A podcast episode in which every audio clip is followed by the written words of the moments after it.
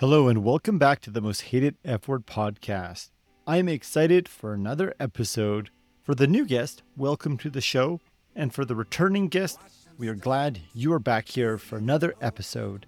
Today, we're diving headfirst into one of life's biggest questions Does money buy happiness? Before we get started, let me introduce you to our incredible guest, Judy Oppenheim. With a background in psychology and marketing, Judy has spent over 20 years exploring the intricate relationships between consumer insights and human motivation. In fact, she's so passionate about understanding what makes us truly happy that she became a certified happiness trainer from Tal Ben Shahar's Happiness Studies Academy. Tal was a previous guest on the show, and his work is fantastic. I highly suggest you check out Tal's work. Today, Judy will be talking to us about scientific research that is helping us navigate this age old question Does money buy happiness? So here's the thing we all want to be happy, right? It's one of the ultimate pursuits in life. But is money the golden ticket to everlasting happiness, or is there more to the story? In the conversation with Judy today, we'll be looking at classic studies like the Kahneman studies, as well as the recent Michael Killingsworth study which showed a new perspective on this question of money and happiness. Judy also introduces us to the SPIRE model, which is a model that can help us feel more happy or happier in our life and how we can integrate it with our financial lives. We'll also dive into the research behind the hedonic treadmill. Why do we adapt to our material possessions? Plus, we'll unravel the debate between experiences and material possessions which one should or should not spend our money on. And before we get into the episode, if you've been enjoying the podcast, it would mean a lot to me if you could take a couple minutes, head over to Apple Podcast and leave a review or share this episode or another episode with someone who you think might enjoy it. And finally, if you're interested in getting your own custom money story song specifically written based on your money story, Root and I have launched Project 100 Financial Anthems where we are going to take 100 people through our online program and then create an individual custom song that you'll be able to listen to for the rest of your life. It is truly remarkable. If you're interested, head over to financialanthem.com where you can find all the information. Again, that's financialanthem.com. And now, here is my fascinating conversation with Judy. Navigating the money story had me lost at sea. I could not catch the wave to take me where I needed to be.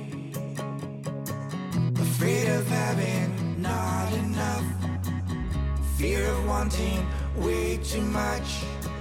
A notion of abundance taught me how to dance and ditch the crutch. Judy, welcome to the podcast. I am pleased you're here. Thank you. I'm so thrilled to be here. Thank you for inviting me. We are going to tackle the topic of money and happiness. Yeah. I think a good place to start is a simple but very complicated question. Mm-hmm it's around a topic or a word we say all the time. We mm-hmm. basically orientate our lives around. But I think for many of us, we have a hard time defining it. So mm-hmm. let's start with what is happiness?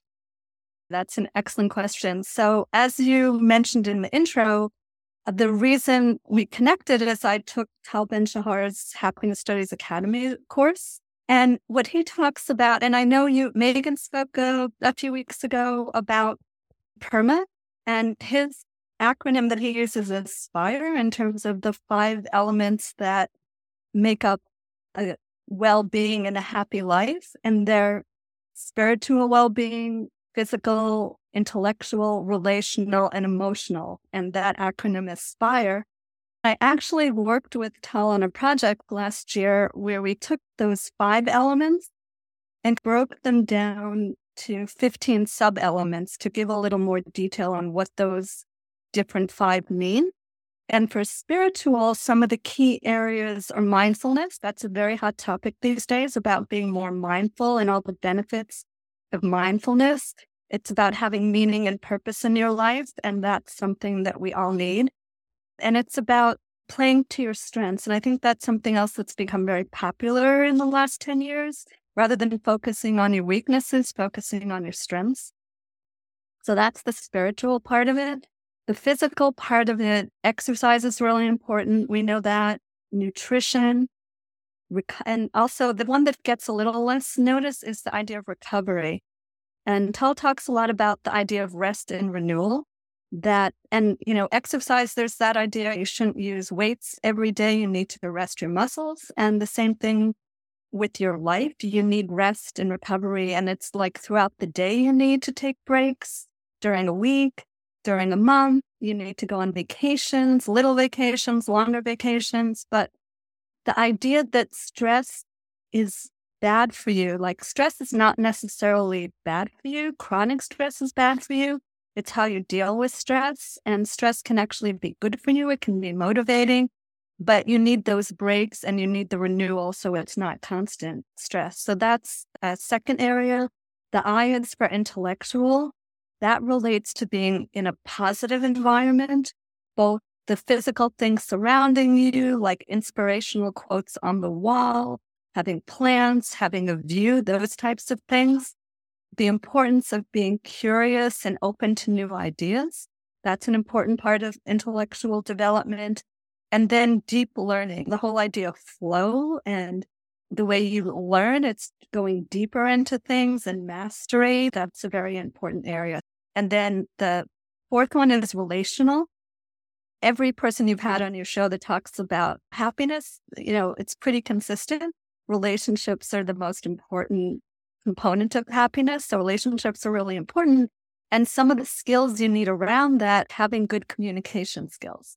There's so much the importance of how you communicate in terms of building good relationships, the importance of having supportive relationships and romantic relationships are really important, but also friendships and also community is very important. And even micro connections are important. Just saying hello to the cashier in a store or saying hello to somebody you passed by on the street are really important.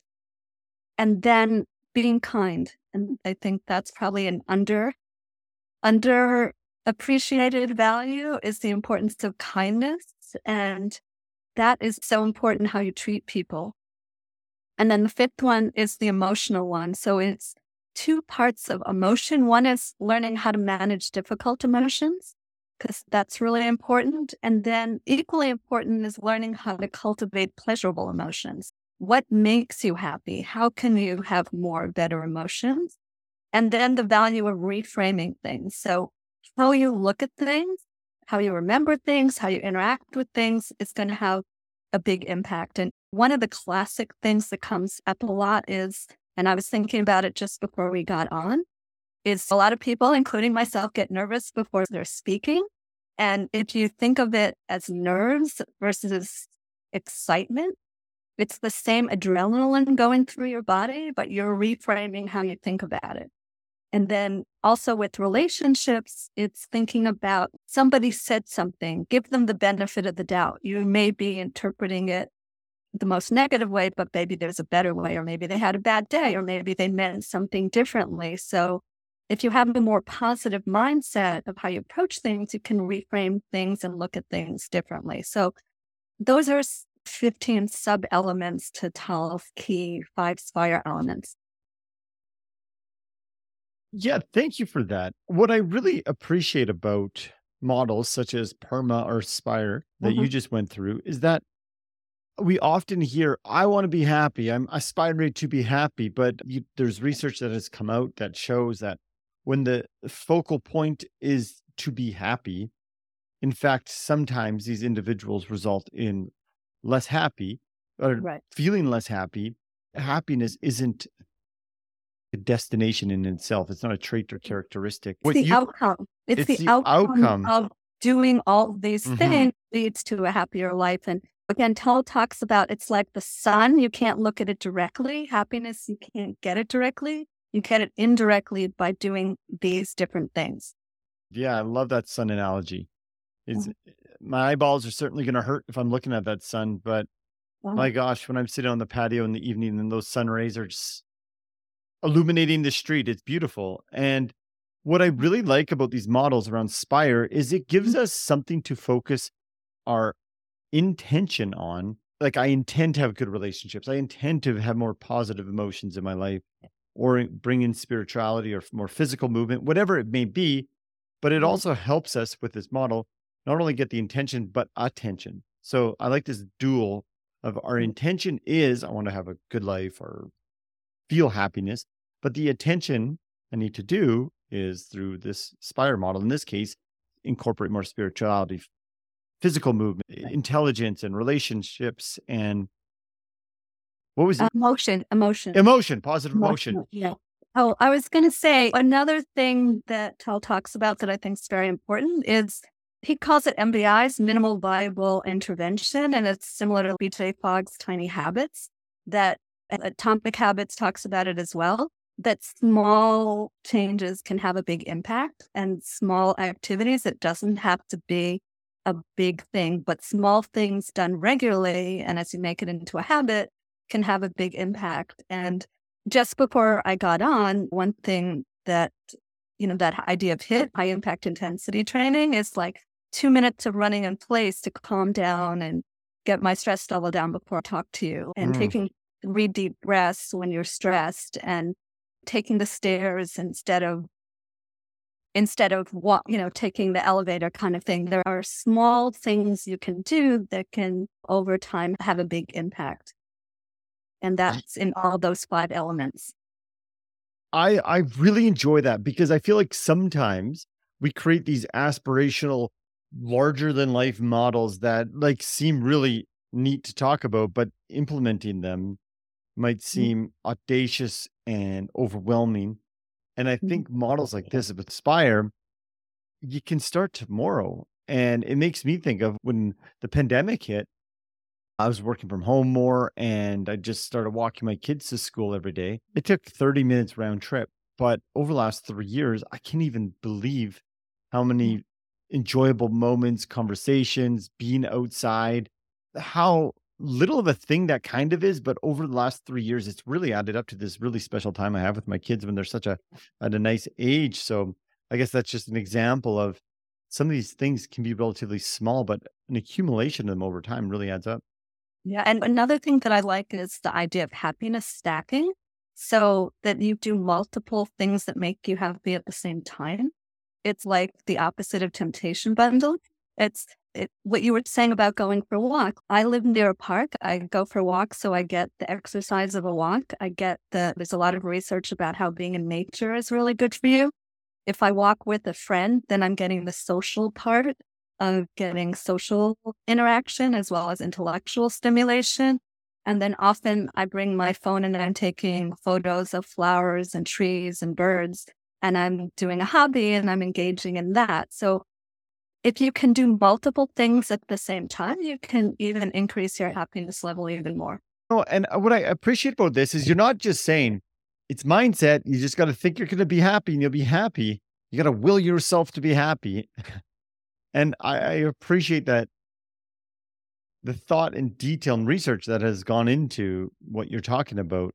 So that, because I think that we run the risk of this happiness conversation where sometimes we just expect to be, ha- we should be happy. And if we're not happy, something's wrong with us.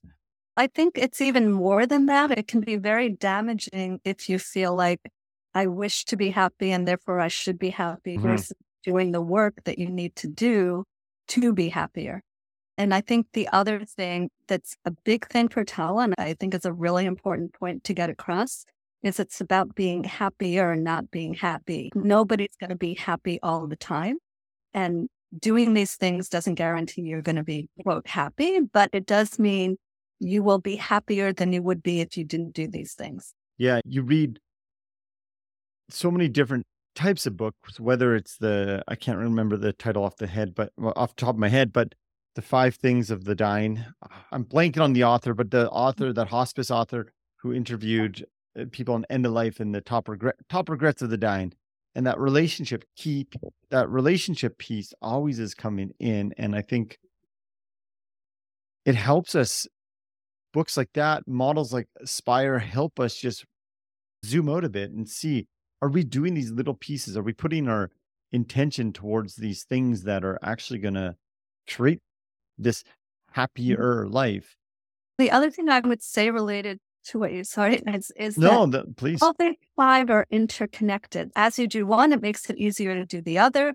Like if you get enough sleep, if you eat well, you're more likely to um, do a better job intellectually. You're going to be less likely to get in a fight with friends if you have strong social support. You're, they talk about it's good if you're trying to exercise, get a buddy to do it with. Or if you're trying to lose weight, have a buddy to do it with. They're all very interconnected, all these different things. Yeah. Yeah. That... And they get you going on an upward spiral is a way to think about it versus a mm-hmm. downward spiral. Yeah. And that makes me think of something we were talking about before we recorded about when life brings you difficult times, positive psychology or the Spire model is not suggesting that we ignore the last part of e, our Spire here, e, emotions, but negative emotions. It's not about ignoring these negative emotions because they come, but why don't you touch on this upward spiral? That's what I think is fascinating about this model is it builds this resilience emotional bank account for when those rough waters, so to speak, come, we can deal with them. So maybe just touch on this idea of how do mm-hmm. negative emotions fit into this model? There's been a lot of research about if you have a pessimistic mindset, that is going to hurt your happiness and hurt your satisfaction with life over time and make you less successful. And I actually just read a wonderful book. It's called Remember. Let me just find the it's by Lisa Genova. And it's an amazing book, and it's called The Science of Memory and the Art of Forgetting.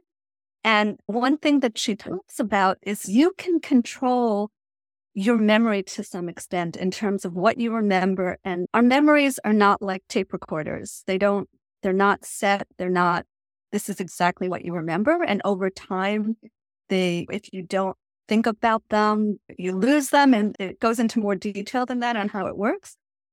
But one of the points she makes is that if you focus on the negative things that happened in your life, those are the ones that are going to be strengthened and those are the ones that you remember.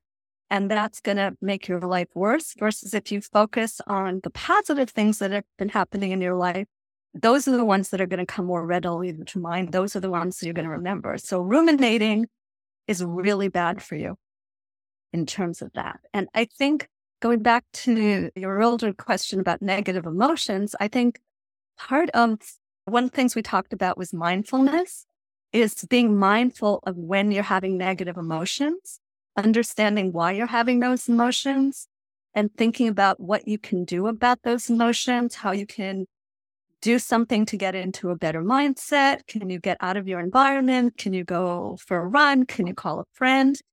those types of things that you can manage your emotions more than you realize. And even the simple thing, you know, they talk about count to 10 before you say something you're going to regret.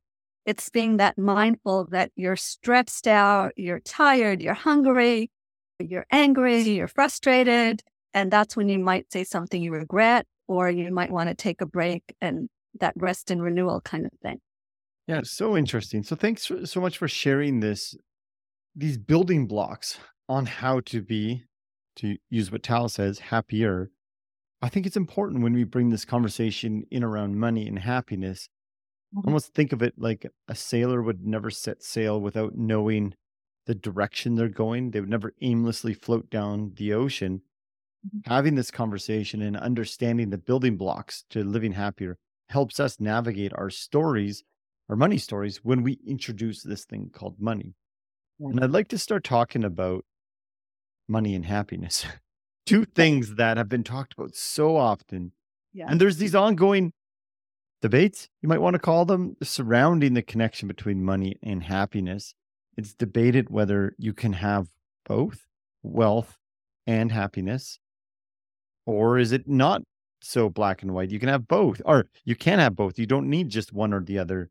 So I guess I'm going to turn this over to you because this topic is somewhat subjective in nature like mm-hmm. self-report what what influential research studies do you lean to when you look to find out what is the connection between happiness and money so i would say that the research I've done actually is much more consistent than than people may realize. I think there's a pretty consistency that it's not just the importance of not just how much money you make, but what you do with that money and how much you save and what you spend it on and experiences versus versus things. I, I want to start by the reason that we connected is because I had done a presentation on money and happiness to the Happiness Studies Academy group.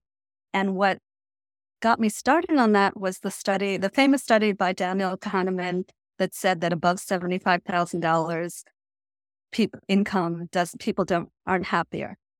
And one, it struck me as didn't seem right to me. And two, there was a new study that had come out that refuted that. So let me just touch ba- touch on that a minute. Mm. Then they resolve their differences.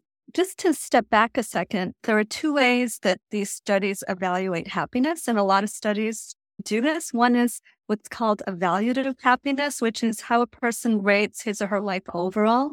And then there's what's called experienced happiness, which is more what a person experiences in their daily life. So they might get pinged and asked, how, how happy, how are you feeling yesterday about XYZ, or how are you feeling in this moment? So that evaluative versus ex- experience. And then the famous study, as I said, that gets quoted a lot, that, and we know that the press tends to simplify things and mm-hmm. sensationalize things. So they ran with that. So number one, it was done in 2010. And I haven't checked this year, but then that would be $104,022. So it's a little higher anyway. But what they found is that in valuation of life overall did improve over 75,000, but not emotional well-being, which is the day-to-day well-being. And then there was a, so that was in 2010. And then there was a study done in 2020. Uh, Judy, done, Okay. Can you just stop? So you're saying on the famous study that everyone ran with, didn't read it. We read the headlines and we're like, money doesn't make you happy after $75,000. The underlying data shows that the evaluative, so if I evaluated my overall well being or happiness levels, it was showing consistency with the findings, but the day to day was not showing consistency. Okay. Correct. And I'm not going to go into the details. I would encourage people that have the time and the interest to look at what was actually evaluated and how they did it and what measurement they did, because those nuances really impact the answers as well. And I'm sorry, I don't have the exact wording in front of me to give you that, but there will be the link in the show notes yep. so some can take a look. So then 10 years later, Professor uh, Killingsworth, he did a study. And another thing that's interesting is that over time, new technology becomes available, new ways of doing studies become available. And he was able to use smartphones to collect over a million real time reports of experienced well being. And his findings found that both of them increased with income and logarithmically, which means that percentage wise, it's not the same, but it does keep on going up. So then the question becomes why did they get different results? And then in 2022, and the report, I found the study in 2023, there's something mm. called adversarial collaboration that's being done in academia where professors or academics who did studies that found conflicting results, they get together to try to figure out why they got different results. And the authors of these two studies got together and they tried to figure out what was going on. And they actually came up with an answer. And what they found is that for the original study that was done by Kahneman, there was what they call a ceiling effect. And that's that a very high percent of people had reported that they were happy. And so what they're saying from the, this third research is that they should have flipped the scale and said that unhappiness diminishes with increasing income, but not beyond $75,000 and that the flattening relates to unhappy people. So rather than looking at happiness, looking at unhappiness. So it's a little a twist because such a high percentage of people reported being happy that really wasn't so valuable to look at that. It was more valuable to look at the people who were unhappy.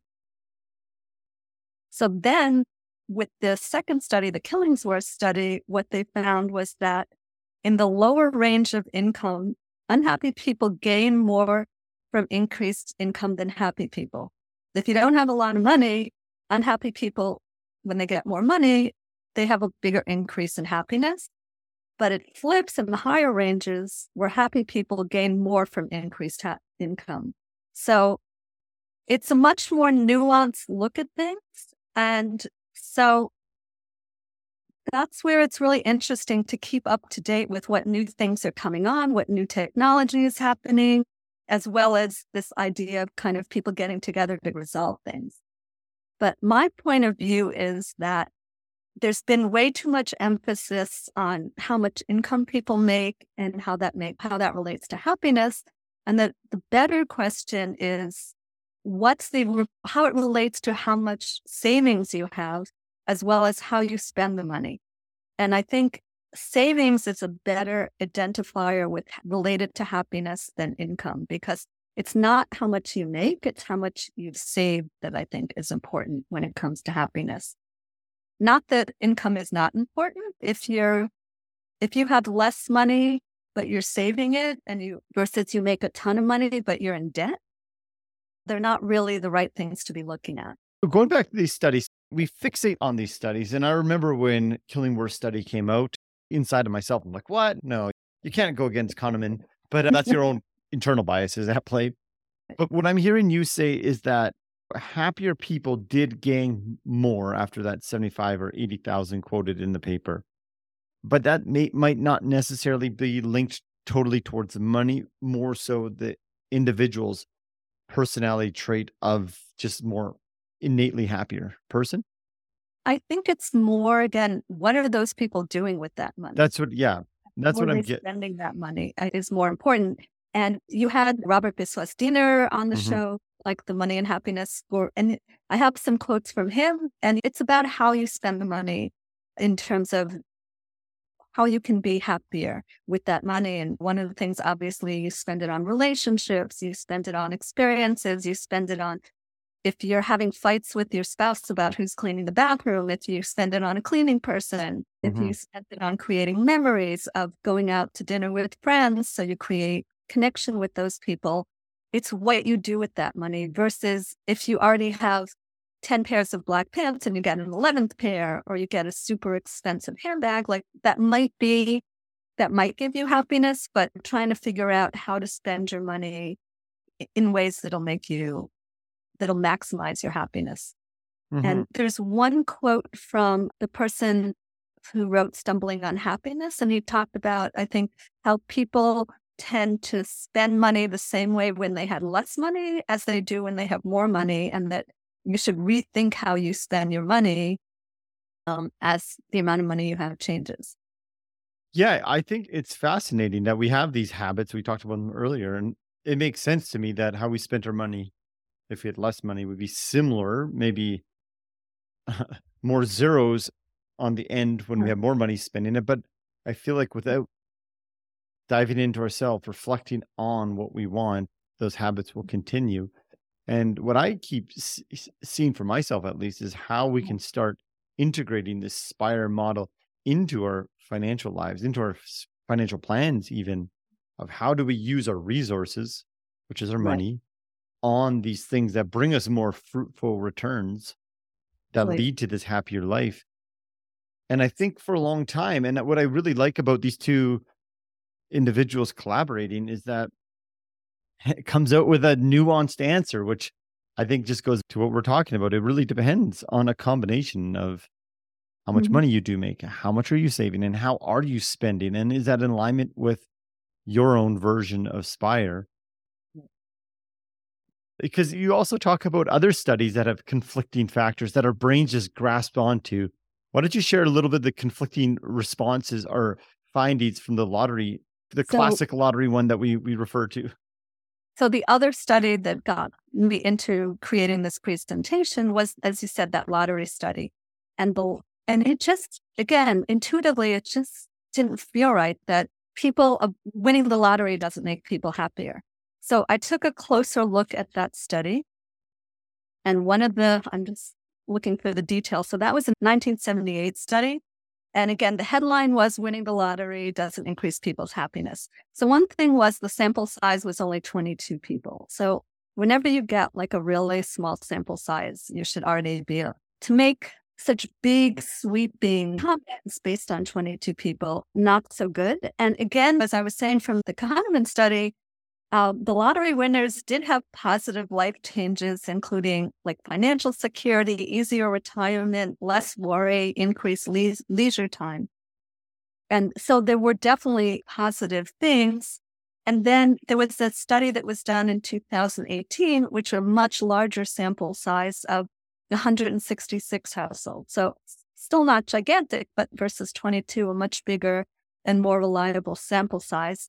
And they found that winning the lottery did make people happier and that satisfaction with life increased and satisfaction with income increased and that it was especially pronounced with the big wins. But you have to look more closely with some of the nuances of these things. Like Robert Biswas Diener talked about how winning the lottery can put a strain in people's lives because every friend or relative is asking them for money.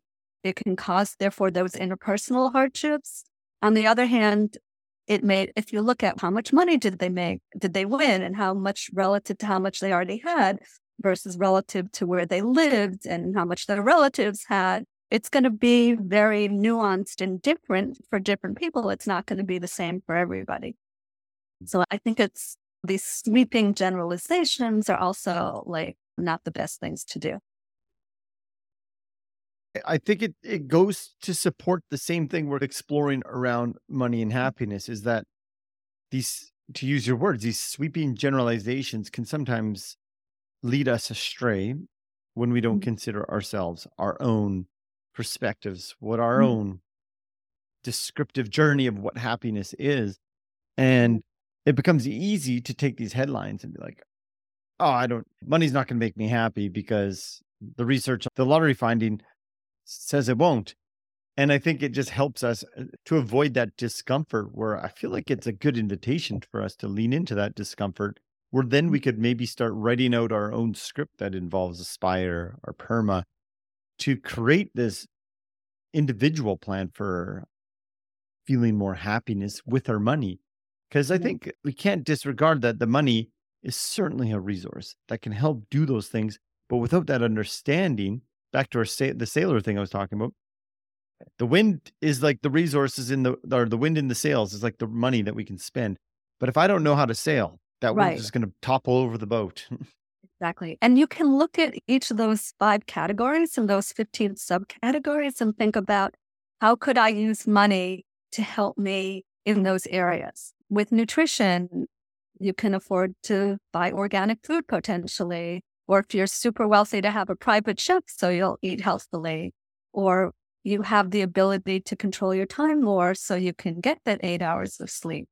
Or you can, like with mindfulness, you can join a meditation class or you can join a gym and have somebody help you exercise. You can afford to go to a therapist, which can be expensive to help with managing your emotions if you're having trouble with that. You can afford to go on it. I have, I know someone who had a major birthday every month. She took either a friend or a relative on a trip mm. and deepening relationships to celebrate her birthday. So there are, you can get involved with causes and donate to causes. There's so many things you can do with your money. Looking at those 15, those five elements and the 15 sub elements. Yeah. No, in alignment with what we're talking here, that alignment of our spending, there's been a lot of work on how we can spend our money, mm-hmm. specific mm-hmm. examples of how we can spend our money that have right. been proven through research, whether through Dunn's work or others, Elizabeth Dunn, that is.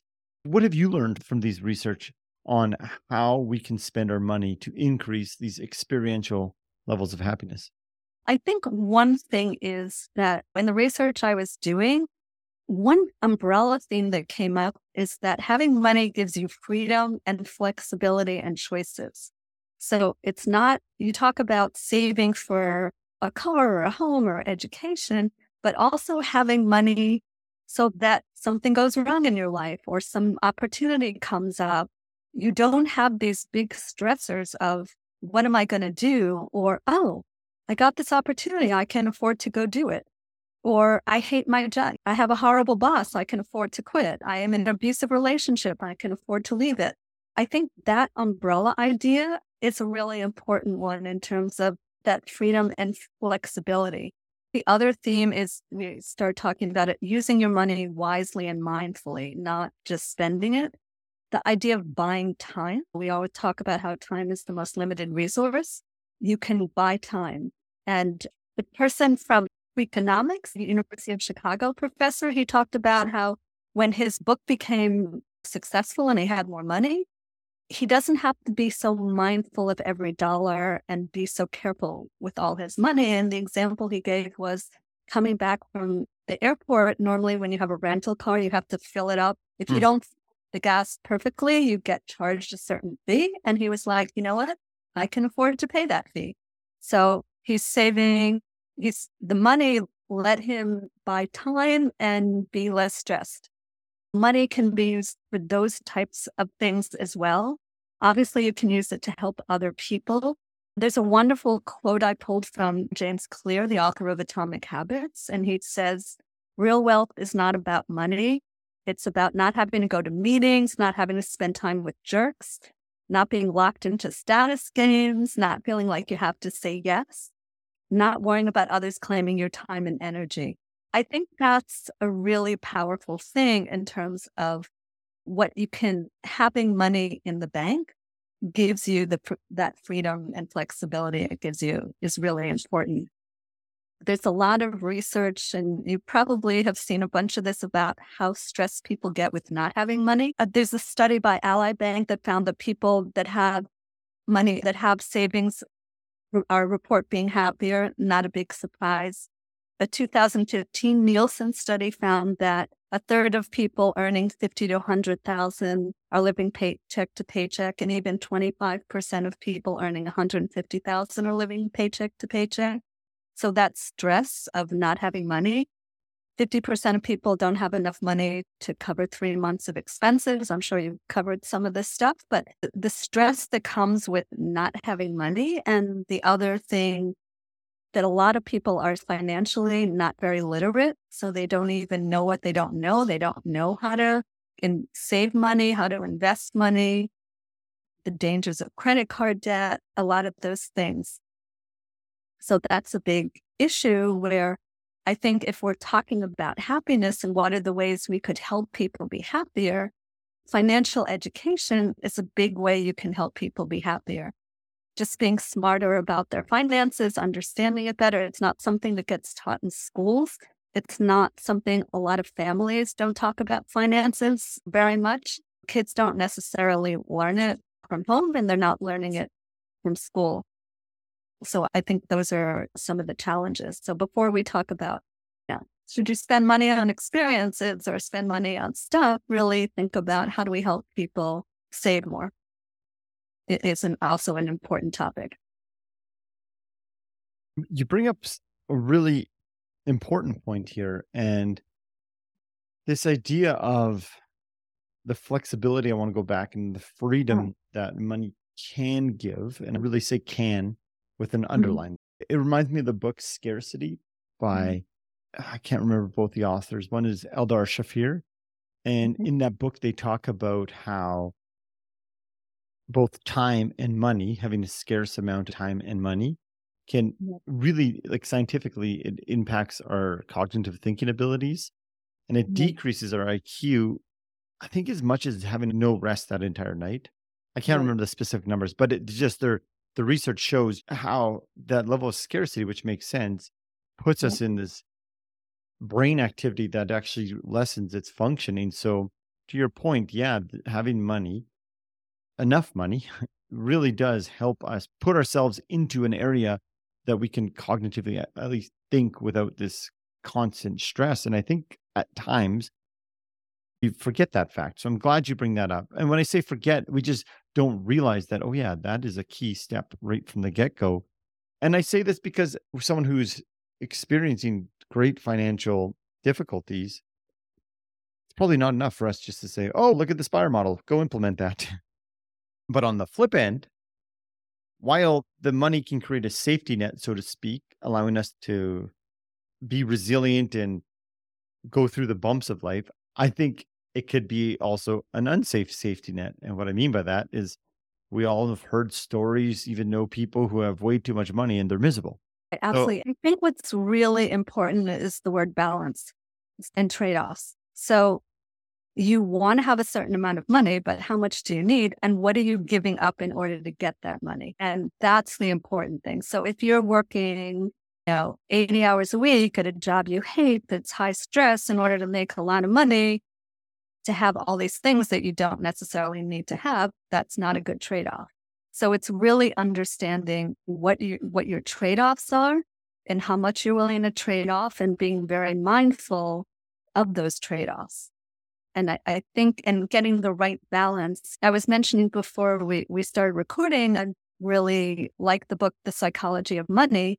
And he talks about the importance of balance. It's you shouldn't be trying to make the most possible of money and the most this and the most that. You want to balance the different things going on in your life. I'm not saying it as well as he did, but that importance of balance and trade-offs and again mindfulness and understanding what you're getting and what you're giving up to get that I, I think we probably and that's going back to the mindfulness was the first one we talked about with Tal's Spire model is paying more attention to what you're doing and why you're doing it and how it's making you feel and what's the impact of what you're doing yeah the, and that balance makes me think of kind of what we're talking about of is, what do we focus on? Saving, more income, how we spend.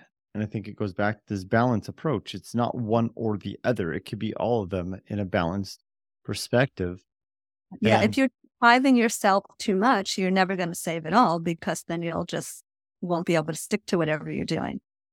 And if you don't understand what the benefits of why you're doing what you're doing, you won't be able to stick to it either, or you'll make poor decisions you could be the best saver, have a ton of money in your savings account, but it could be at the expense of unsatisfied relationships, poor physical health. And exactly. then I guess we just have to look at ourselves and be like, is that what we want? And I think a lot of this comes back to how do we get these answers? What where does balance come from? Curious mm-hmm. if you've ever had thoughts around this idea of self reflection and how self reflection comes into the picture of answering that question for ourselves because I can't tell you how much like what your balance level is. And I think as we navigate these things, at least my pers- perspective is self reflection is a key in finding our own balance. Exactly. And I think for myself, like many people, COVID was a big wake up call and a big time for reflection and change and thinking, like what's important in my life and what do I want to be doing. And two years ago, I decided, you know, I didn't want to work for a company anymore and I wanted to go freelance and have more freedom and flexibility and more control over my life. And I made that trade off decision. Mm. And I think a lot of people in the last couple of years have reevaluated their lives and thought about their priorities and what's most important and, mm-hmm. and made changes. So we often have this thought of, oh, if I just I want to leave and freelance or do what you did, and I think it takes a lot of courage to do that. How, if at all, did you handle that uncertainty? I can assume when you decided to take away the security of a consistent paycheck from mm-hmm. wherever you're working, that creates discomforts in ourselves. And the reason why I asked this, I think that's where we can find the many of these answers is navigating that messiness or that resistance. So, just curious for yourself, when you took away that financial cushion, what was that like? I think for me, it was different because it was a different, not the typical situation because I got laid off after COVID started. So, in May 2020, I got laid off. So, soon after the company, I was working for an agency and they got hit very hard. And then I immediately, like a few weeks later, I started a contract job, um, which I thought perfect. It's like something to do for six months. Figure, while COVID's bad, try something different, see how I like it, etc. That last ended up lasting eight and a half months. And I was like, after that, so I knew that job was ending at a certain period and that I was going to have to go look for a new job. So I didn't actually leave a secure job, but based on that experience, I was like, I'm ready. I, I'm ready to do something different. So it was a little different. I didn't say, oh, I have this secure job and I'm leaving it. Then I already knew that I wasn't going to be at this job for more than it was supposed to be six months. It ended up eight and a half months, but that was going to be ending. But I also decided not to like actively look for something full time. Hmm. I just, my heart wasn't into it. I just, I was ready. But I do think that for other people, it's about planning and saying, okay, if this is what I want to do, what do I need to be able to do that? Do I need to line up some clients? Do I need to figure out a budget? I actually was lucky because one of my friends, I had talked to him about what I was going to be doing, and he immediately added me in as a freelance strategist for his company. So I started out having one client right away. But I would have done it anyway, but I was very lucky in that in terms of that happening. People say you put yourself in the position to be lucky. Yeah, I'm glad. And I was going to highlight that point that you didn't run to go get another paid or I think you call them W four in the US. W four position yeah, or W two. you oh we're T four. That's where it's confusing. Anyhow, you didn't run to go get another W two position. You stayed. So I think it's interesting when we make these. Inf- we have these inflection points in our lives that we stay the course. I want to ask you a question in a round. when we're talking about this balancing approach to money, saving, spending, right. how we spend. There's another idea that I've heard you talk or reference about, and that's this hedonic adaptation that we often right. talk about, but at times I think we don't actually fully embody. So, what have you learned about hedonic adaptation and its what role does it play in this conversation we're having? Okay. I, I just have here a definition of hedonic or hedonic treadmill. The idea of a new romance or being promoted at work may cause a brief burst of extra joy, but these events will not necessarily change people's everyday levels of happiness in the long run. Instead, they often adjust their expectation to the new status quo and find themselves desiring even more to maintain the same level of happiness. So that's the basic concept of being on a hedonic treadmill. One thing, and that's why people talk about experiences being better use of your money than stuff. And some of them are that the anticipation of experiences makes us happy. Experiences tend to be more social, so it ties into the relationship idea. We're less likely to measure ourselves versus other people with experiences, although that's been changing because of social media. And there's a lot of research on how social media makes people unhappy with experiences, you can have the joy of remembering photos or talking about us. It changes the way we see the world depending on the experience, especially travel. We have this need for experiential richness that's very important. We need variety in our, our lives. And that therefore, small changes, they talk about even like walking around the block the other way or going to work in a different direction is really important. So those are some of those things. But that being said, one thing that, and I do think that overall experiences are very valuable, but again, with this whole black and white, and I feel like there are benefits to things as well, and that that's really something that I think is important to talk about. For example, one is that experiences and stuff are very interconnected. I have a friend when he got divorced, he talked to, he purposely bought this big screen TV. This was years ago because he wanted his kids to come with their friends and spend time in his apartment. So again, experiences interconnected. Someone else bought a boat because he wanted his high school kids to spend time with him and build those experiences before they went off to college. If you're buying hiking boots, it's to help you hike. A lot of things you buy are to help you with an experience. And then something like a car, for some people, it's just transportation. For other people, it's an experience in and of it, in, in and of itself. So I, and also we all need a certain amount of stuff. Like you need a couch, you need a refrigerator, you need things. And that does enrich your life. but it's about being mindful what you buy, how much you buy, how much you spend on it, that type of thing. But we do need things. One thing that Tal talks a lot about is the importance of me search. So it ties into what you were saying a little while ago. It's different for everybody. And for me, when I was thinking about this whole idea of stuff versus experiences, I was like, I've been living where I live for over 10 years. I still walk through the door and I look at the view and I love the view. I have these amazing wood floors. I love and I enjoy the floors. I have a refrigerator that's double door. I every time I open it, I love that I have this big refrigerator that I can see everything that's in it. Even like the doorknobs on my closets, they make this really nice sound that makes me happy.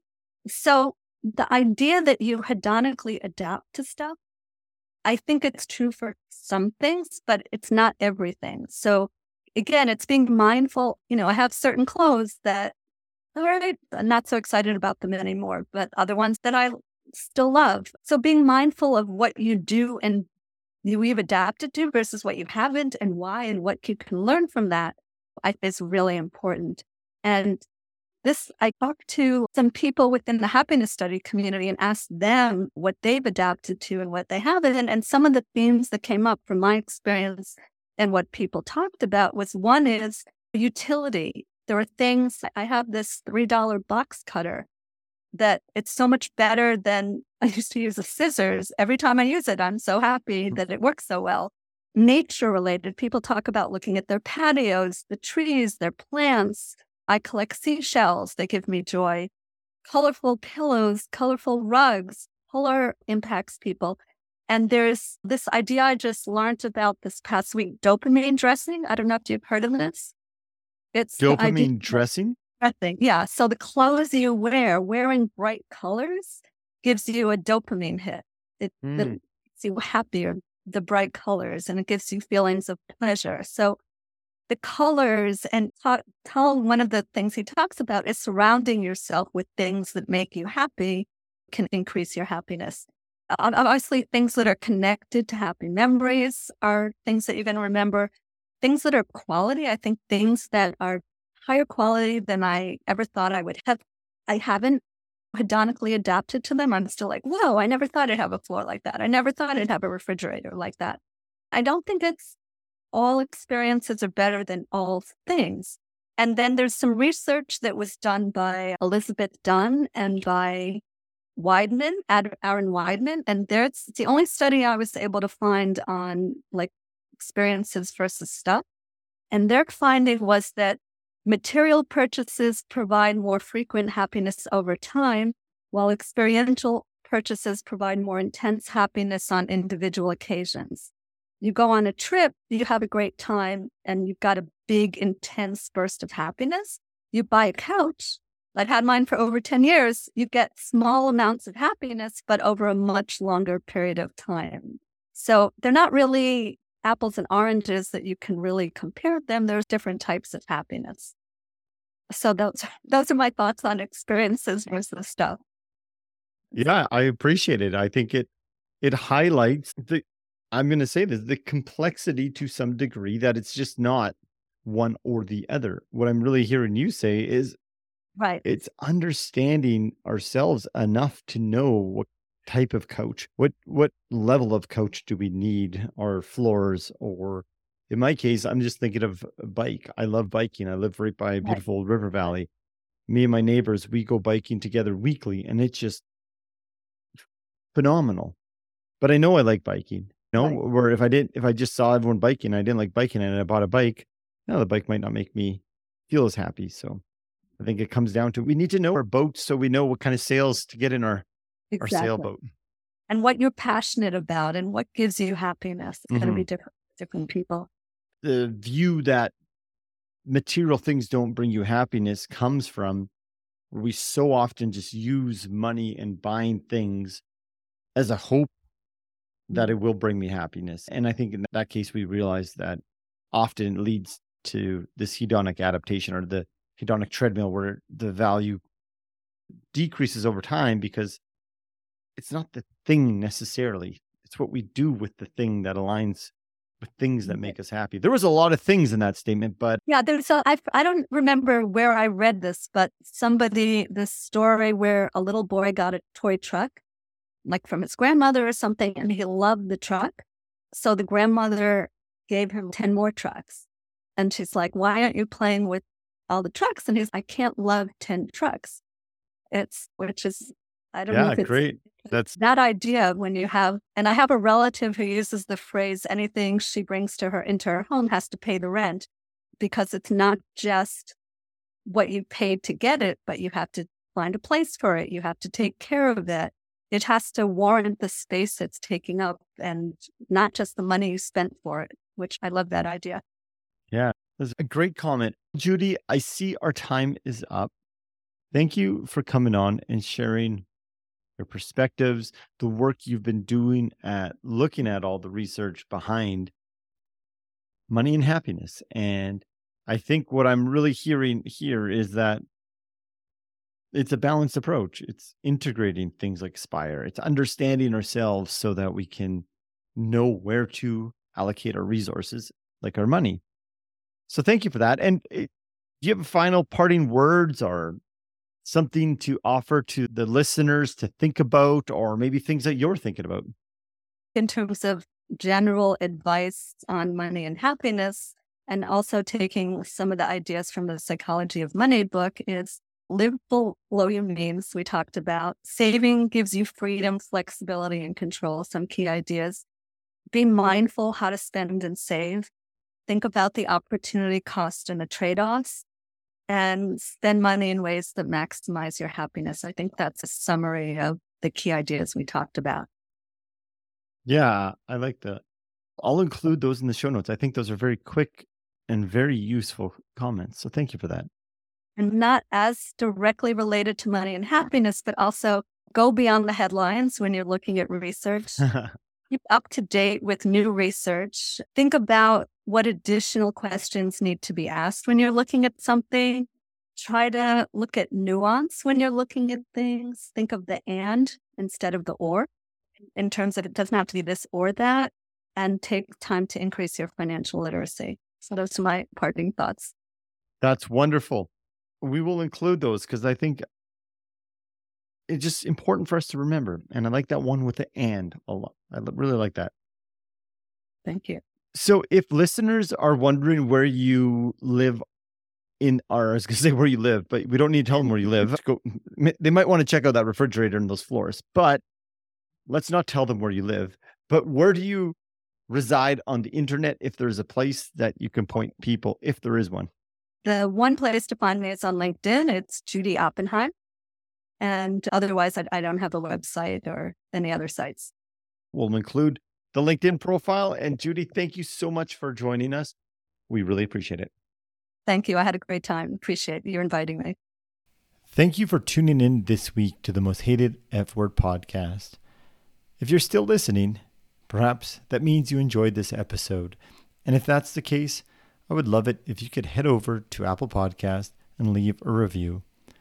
And before you head out, if you are interested in getting your own song based on your individual money story, I encourage you to head over to www.financialanthem.com where you can participate in our Project 100 Financial Anthems and you can participate in the online exercises that are based in financial psychology exercises and positive psychology exercises that will help you uncover parts of your money story so you can begin creating a healthy and thriving relationship with money, all while creating your very own custom money song. It is so much fun. Check it out. Until next week, take care. Not afraid of the work ahead or letting go of the state of mind. I'm on a mountain without a top. My wealth is measured in how I spend my time. But now I write freedom story with every breath inhaled. Money is not the boat of life, it's just the wind in the sail.